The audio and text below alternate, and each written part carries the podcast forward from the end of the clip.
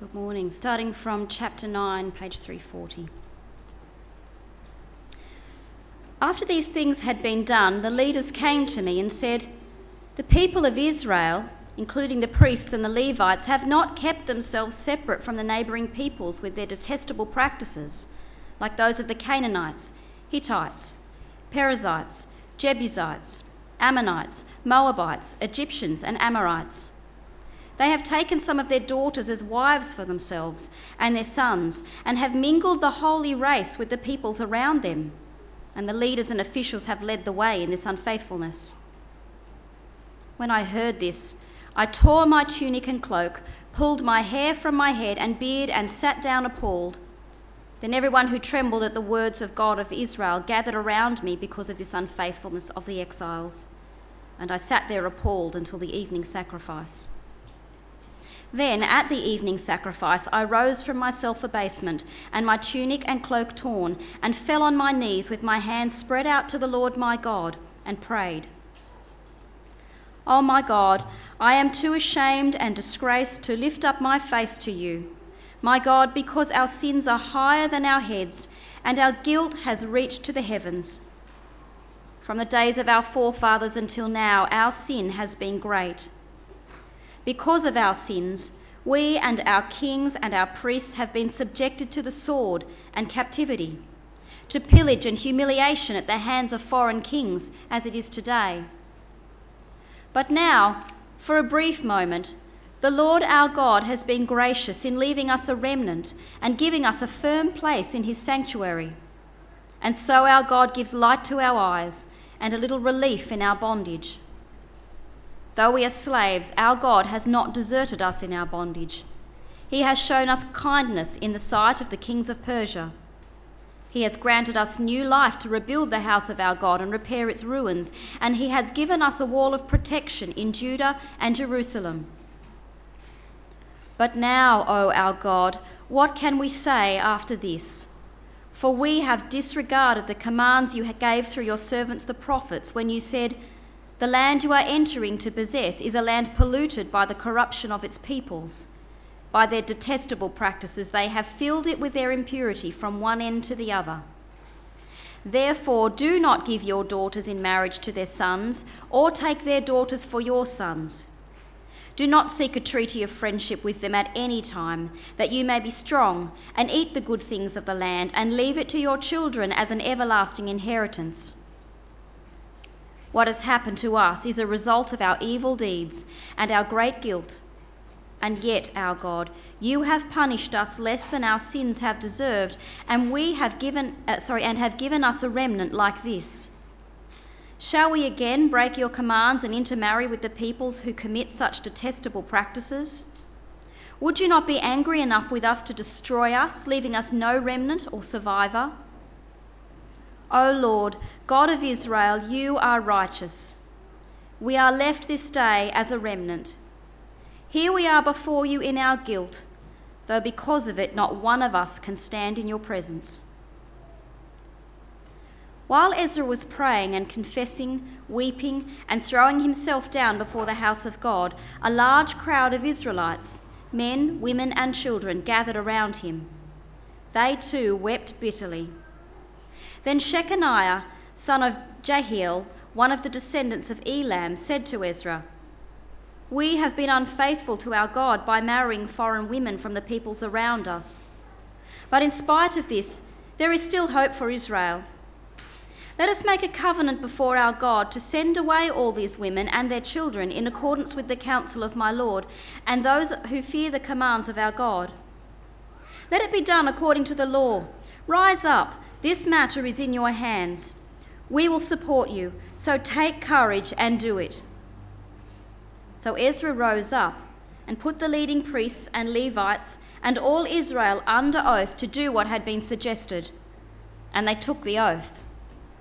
Then Ezra withdrew from before the house of God and went to the room of Jeho- Jehohanan, son of Eliashib. While he was there, he ate no food and drank no water because he continued to mourn over the unfaithfulness of the exiles. Amen.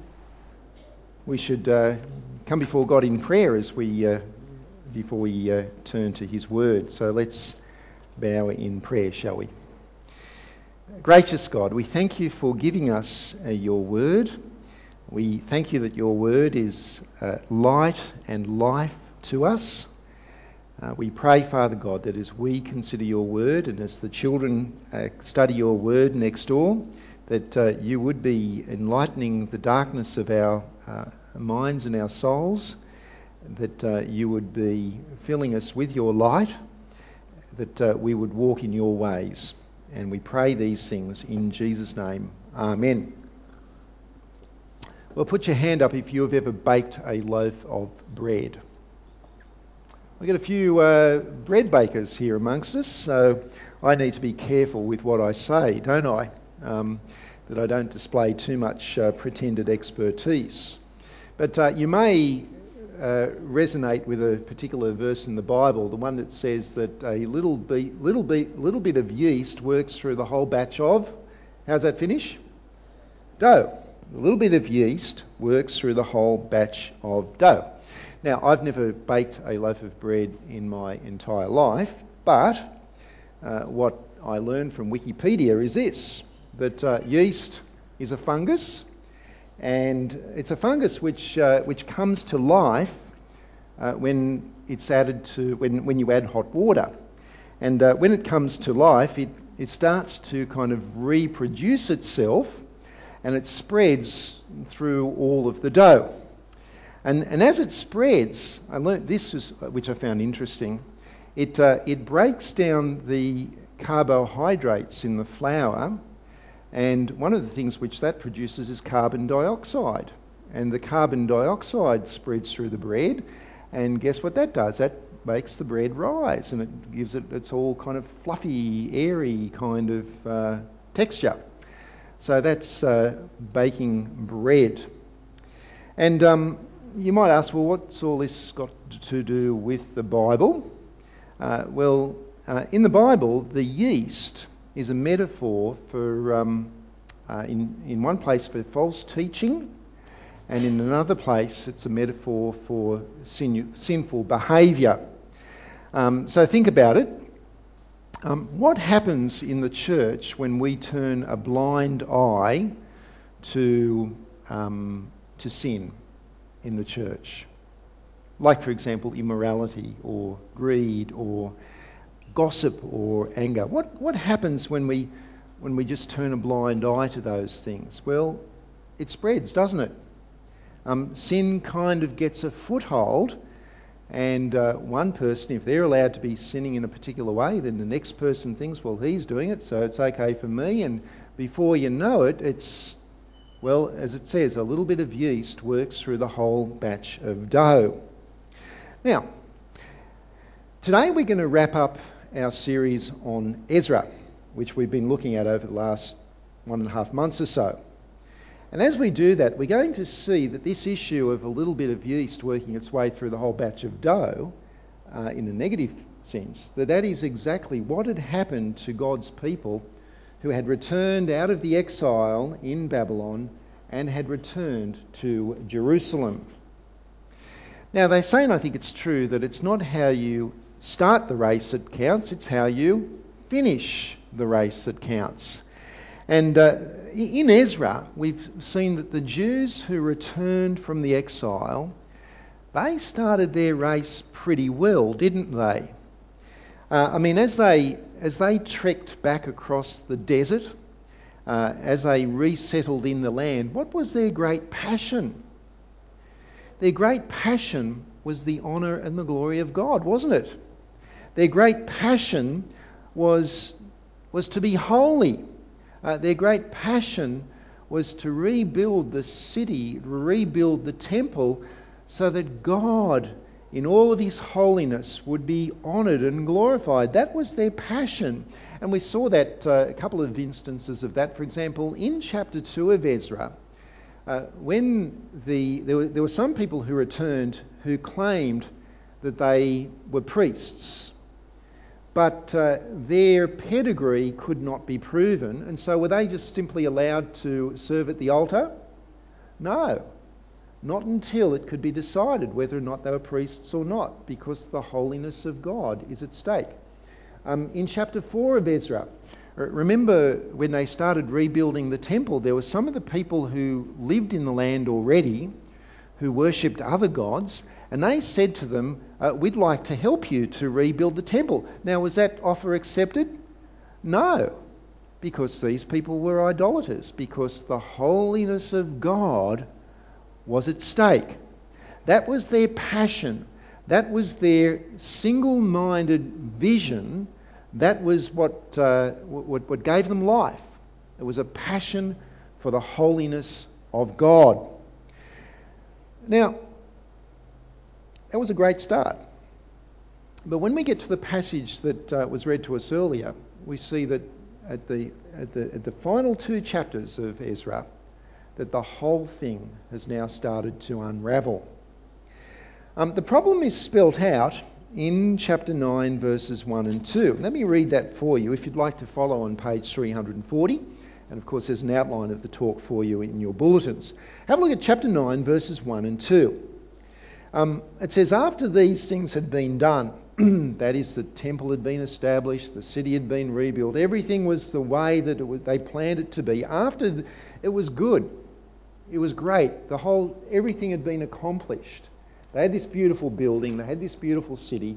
After these things had been done, the leaders came to me, that is to Ezra, and they said, The people of Israel, including the priests and the Levites, have not kept themselves separate from the neighbouring peoples with their detestable practices like those of the Canaanites, Hittites, Perizzites, Jebusites, Amorites, Moabites, Egyptians, and Amorites. They have taken some of their daughters as wives for themselves and their sons, and have mingled the holy race with the peoples around them. And the leaders and officials have led the way in this unfaithfulness. Now, so do you see the problem? Jewish men uh, have married women who are not Jews and have started families. So, why is that a problem? I mean, uh, is the Bible racist or something? Well, what's, what's going on here? Well, no, the Bible's not racist. Um, in fact, there are cases in the Old Testament where Hebrew men uh, married uh, Gentile women and were commended at least they were not condemned for doing so. Uh, a good example of that uh, would be Boaz. Um, what was the name of the, of the girl he married? She was called Ruth. And uh, Ruth, what, what, kind of a S uh, or an, an ite was Ruth? She was a she was a Moabite, one of the people listed here. But she was a godly Moabite. She was a, a Moabite who loved uh, the God of Israel. Um, you see, the issue here is that these were Gentile women who, because of their, their background, because of the families that they'd grown up in, the nations they'd grown up in, they followed the detestable practices of the Canaanites, Hittites, Perizzites, Jebusites, Moabites, Egyptians, and Amorites. Now, here's something interesting. At the time of Ezra, some of those races, uh, some of those peoples didn't exist anymore. Um, and in fact, the, the non Jews who lived in the land were Assyrians. They were descendants of the Assyrians who had uh, re- uh, the land. The point is, they were people who worshipped the gods of those peoples. The gods of the Canaanites, the gods of the Hittites, the gods of the Perizzites, and so on. Uh, let me give you just one example of what that would have uh, looked like. Um, the god of the Moabites was the god Chemosh. And uh, we read a bit about him in uh, 2 Kings. Um, Chemosh, uh, when people worshipped Chemosh, uh, they would sometimes offer up uh, their children at the altar as a sacrifice to Chemosh. It's pretty gruesome, isn't it? Do you reckon that the people of Israel would ever involve themselves in Chemosh worship? I'll tell you this Solomon did. The great King Solomon he actually built a high place to Chemosh. And you know where he built it? He built it in the city of Jerusalem, right in the heart of Israel's worship. What was the cause of Solomon's downfall? It was because he married lots of women. Uh, you know, biblically it's one man, one woman. He married lots of women, but the other factor is that he married women from he married women who did not love the Lord, the God of Israel. He married women from these other nations who worshipped other gods, and they introduced uh, the worship of these other gods into, into Israel. And Solomon's heart was led astray. He started his race well, but he finished it, well, he just barely crossed the line. He was half hearted for God. So here in Ezra, um, these men had made the deliberate decision to share their lives of intimacy in marriage with women who, and to develop families with women who, who did not share a relationship with God, who did not know God, who did not love God. In fact, they loved idols. Um, if you flip over to the second half of chapter 10, uh, we see there uh, there is a whole long list of men who were doing this. And uh, you can see from that why we didn't ask anyone to read that uh, passage in church today. Although that could have been interesting to have done, I think. Uh, what do you reckon? But I want to make this point. Um, it seems like a very, lit- from a literary sense, that seems like not a particularly interesting way of finishing the whole book. But this is not just a meaningless list of complicated, difficult to pronounce Hebrew names. There's a good reason that this list is here, and what it tells us is that this sin had been spreading. It had been uh, like the yeast working through the whole batch of dough. It had been spreading. There was a growing community of men who had disobeyed God in this way. And you know what it's like, don't you? You know, when someone else starts living in a particular way, then, you know, everyone else starts to, starts to catch on and, you know, before you know it, people just say, well, everyone else is doing it, so why shouldn't I? It becomes normal, it becomes acceptable, it becomes a part of the culture. Just a little bit of yeast is what the Bible says. And note also this who was it who started it? Uh, what was the little bit of, who was the little bit of yeast that uh, caused this problem? Well, if you go back to chapter 9, verse 2, uh, the men who uh, started, uh, who led the way in this, they were not the fringe people of Israel, they were actually the leaders. They, they were priests, they were Levites. Uh, they were the officials. And when anyone in leadership starts behaving in a sinful way, unrepentantly, then that becomes the model, that becomes the example, and it's no wonder that others follow suit. Uh, you can see why in the book of James uh, we are told that not many uh, from amongst you, brothers, should uh, should um, presume to be teachers in God's church because those who teach will be judged more strictly. And there is a good reason for that because those who teach have more influence for good or for evil amongst God's people. Now, thankfully, in verse 1, there were other leaders who were not like that. And they came to Ezra and they told him what was going on. Seems that Ezra was unaware of all of this. So, how did Ezra respond?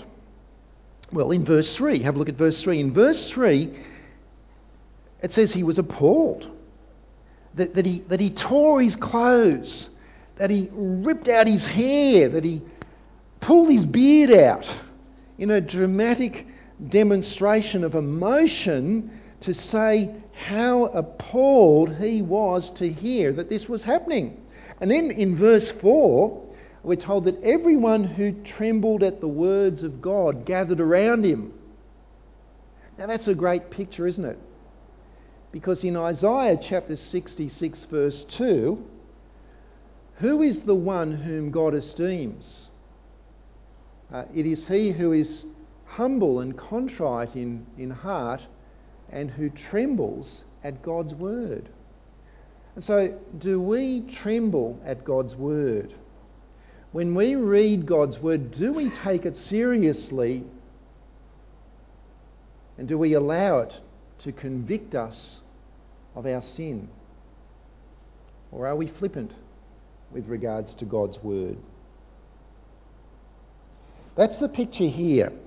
Sin is spreading amongst God's people, but some people tremble at God's word. And then in chapter 9, verses 5 all the way through to 15, Ezra fell to his knees in prayer. Now, this is one of the great prayers of the Old Testament, but I, I want to just summarize it by saying this that in this prayer, Ezra basically says to God, We've blown it. We have really blown it. He says to God that the very reason that you sent our people into exile in Babylon in the first place was because we were idolaters, that we had sinned against you.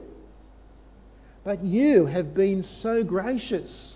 You have been so merciful, way beyond, so forgiving beyond that which we, would, uh, we could deserve. You've allowed us to come back home. But what have we done? Exactly the same thing. We're back where we started. There's a very neat summary of this in um, verses 13 through to 14. You still with me? It's a hot day, isn't it? Is the air conditioner working okay for people? Terrific, good, excellent. Okay. Let's have a look at verse 13. This is what Ezra says. He says, What has happened to us is a result of our evil deeds and our guilt. That is, that's why we went to Babylon in the first place. And yet, our God, you have punished us less than our sins have deserved, and have given us a remnant like this. Shall we again break your commands and intermarry with the peoples who commit such detestable practices? Would you not be angry enough with us to destroy us, leaving us no remnant or survivor? O Lord God of Israel, you are righteous. We are left this day as a remnant here we are because you in our guilt, though because of it, not one of us can stand in your presence. Now, there's something very striking about what Ezra prays and also the attitude of the people uh, in their response to this. And it is, and it, particularly with the other people, it is the sense of corporate responsibility for what's happened. For example, have a look at uh, chapter 10, verse 2. We're introduced to a fellow by the name of Shechaniah, the son of Jehalelel, one of the descendants of Elam. And this is what he said to Ezra.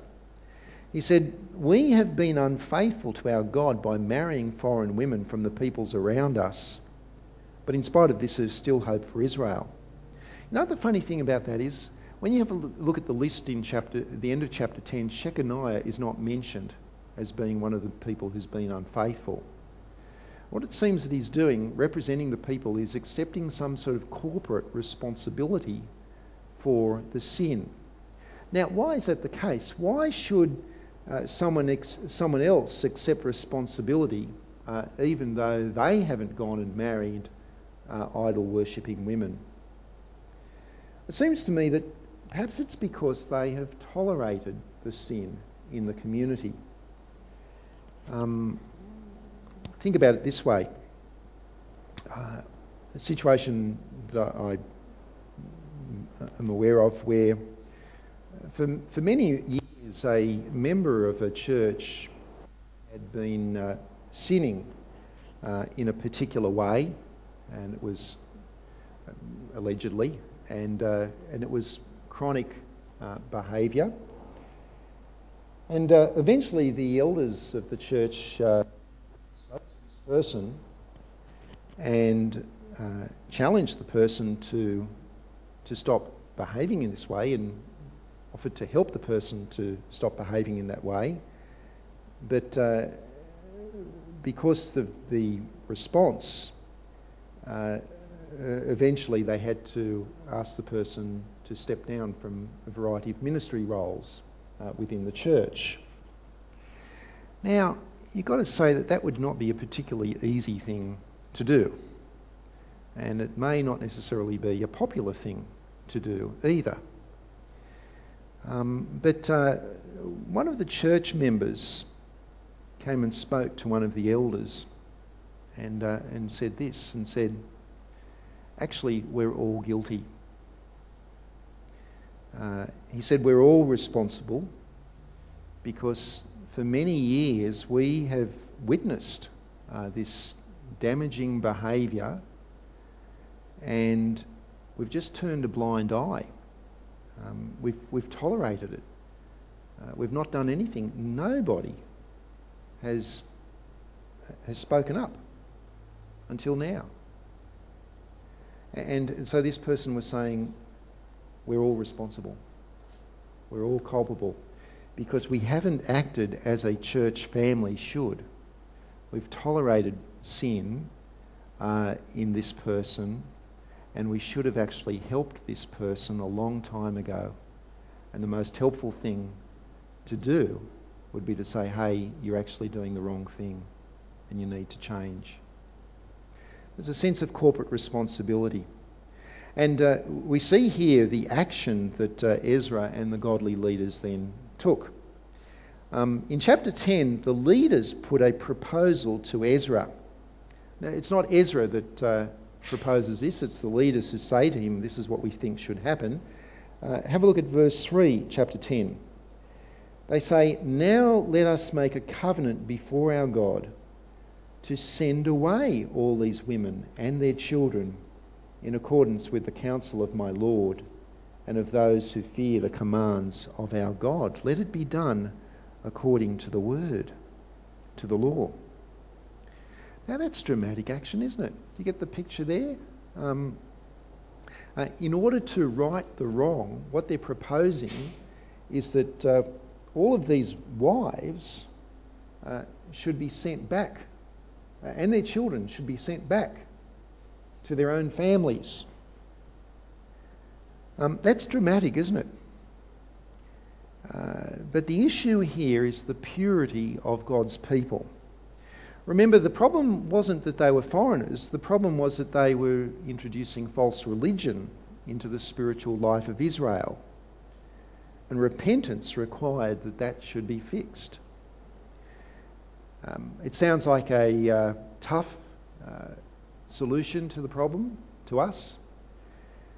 But in fact, to send them back was an appropriate action uh, in the Old Testament law because in the law of Moses, in Deuteronomy chapter 13, uh, verses 6 through to 11, if a wife enticed her husband to idolatry, you know what the penalty for that was? It was death by stoning. Now, it seems that by sending these women who worshipped idols back, what it does is it achieves two things. It, firstly, it regains the purity of Israel, but uh, secondly, it also recognises the culpability of the men who married them. It's saying it's not, not entirely the fault of these women, it's the fault of these Jewish men who went and married them to be their, their wives. So there's a merciful response in simply sending the women back to their own families. And indeed, as the book ends, all of those men are named and shamed. That's how the book ends. Uh, verse 44 All these had married foreign women, and some of them had children by these wives. Imagine that. Uh, imagine having your name uh, written in Scripture uh, for all to see uh, forever. And th- this is because of the importance of holiness within God's people. Now, um, what are the implications of this? Let me uh, just finish the sermon and finish the series by making a few comments to draw things together. The first, first thing I want to say is this that uh, what Ezra teaches us is that despite the fact that God had uh, rescued them from exile, brought them back into, uh, into the land, that in a spiritual sense, they, they are still in exile, in, in, in, in, in, in, one sense. Uh, because God, God had been merciful. Now they had a, a fresh start, they had a new city, they had a new temple, but it just did not take very long for sin to gain a foothold again. It's the same old story, isn't it? In fact, if you uh, look at the Old Testament, the, the Old Testament, the story of the Old Testament is like a circle that just goes round and round and round and round, whereby uh, Israel sins against God, God punishes Israel, Israel cries out to God, confessing their sins and seeking his help. God then saves Israel. Everything is all right for a while. Then Israel sins again and then God punishes them, and then they cry out to God for help, and then God saves them, and then they sin again, and it goes round and round and round and round like that. Particularly in the book of Judges, I've noticed. It's just this, this cycle that just seems to be never ending. And, uh, and what we see here is that uh, the cycle is still continuing over and over again. And what it tells us uh, right at the very end of the Old Testament, because historically Ezra comes at the end of the Old Testament, what it tells us is that something new is needed, something different, something not the old covenant, but a new covenant. And what is needed is Jesus. You see, we all need a fresh start in life, don't we? Because of our sin, uh, we too are subject to God's judgment. But we can have that fresh start through the death of Jesus and through the gift of the Holy Spirit. The Holy Spirit, uh, who gives us a new heart, a new spirit, a new life, so that we're changed not externally by the law, but internally from, from the inside outwards. The failure of Israel at the end of Ezra, indeed at the end of the Old Testament, points us to the, to the need for forgiveness and a new heart that comes through Jesus and the gift of the Holy Spirit. That's the first implication. Secondly, the, the passage has got very obvious implications for, for marriage. And uh, for, particularly for Christians who are single uh, and who are considering getting married. So, can I just speak for a moment to the single people amongst us who might like to get married at some stage? Everyone else, you can read your bulletins or whatever. Right? What's it saying? Well, those singles amongst us here, the obvious implication of this is that when you're looking for someone to get married to, you look for someone who knows and loves and trusts and serves the Lord Jesus Christ. You're looking for, you look for someone who has a relationship with the true God. Uh, what I'm saying is, let me put it simply Christians should marry Christians. Does that make sense? Right? Uh, because for a Christian to deliberately decide to share their life and to build a family uh, with someone who does not share the, their relationship with God has got massive lifetime implications. And I know it's tempting sometimes. Maybe you think that uh, you're single and uh, you haven't really met a Christian single that you kind of connect with, and maybe you're getting on and you're wondering about, uh, you know, how long is this going to continue, and then some a non-Christian person who is a very nice person uh, comes your way and Uh, you, you, become friendly with them, and one thing leads to another, and uh, you think, well, maybe this is the person I should be sharing my life with. Don't do it. Don't do it. Uh, trust in God that either He will give you the person He has planned for you, or that He will give you the ability to live uh, fruitfully as a single Christian person. Because it's not only disobedient to God, disobedient to His word, but it, it can lead uh, to a life of spiritual frustration, uh, a life of unfruitfulness in gospel ministry, and uh, the hard reality is that it can often mean that you, you become lured away from God yourself.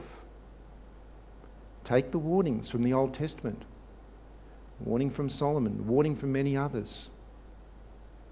It's not worth it. But there are, of course, many godly Christians who find themselves in the state of life where they are already married uh, and they're married to someone who is not a Christian. And this, of course, happens for a variety of reasons. Um, sometimes it's because uh, they were Christians at the time and they knew the person was not a Christian and they knew it was wrong to marry someone who's not a Christian, but they decided to marry the person in any case. And uh, down the track, they've still clung on to their relationship with God, but they've realised that it was a wrong thing to do. Uh, one lady I know is a very, very godly lady who was in that situation, and she was old, much, much older than myself. And she said to me one day, she said, "Scott, the worst mistake I ever made in my life was I married a man who didn't love the Lord Jesus Christ. Lovely man, uh, great guy, and still love him and committed to him as his wife.